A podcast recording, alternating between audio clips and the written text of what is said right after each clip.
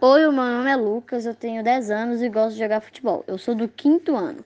Eu li um livro chamado Moby Dick. Ele é contado por um marinheiro que trabalhava, que trabalhava num navio baleeiro.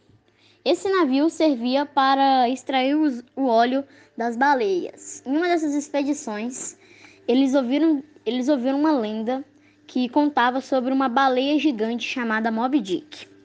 Será que eles encontraram a baleia? Será que essa baleia existe? Fica a dica do livro.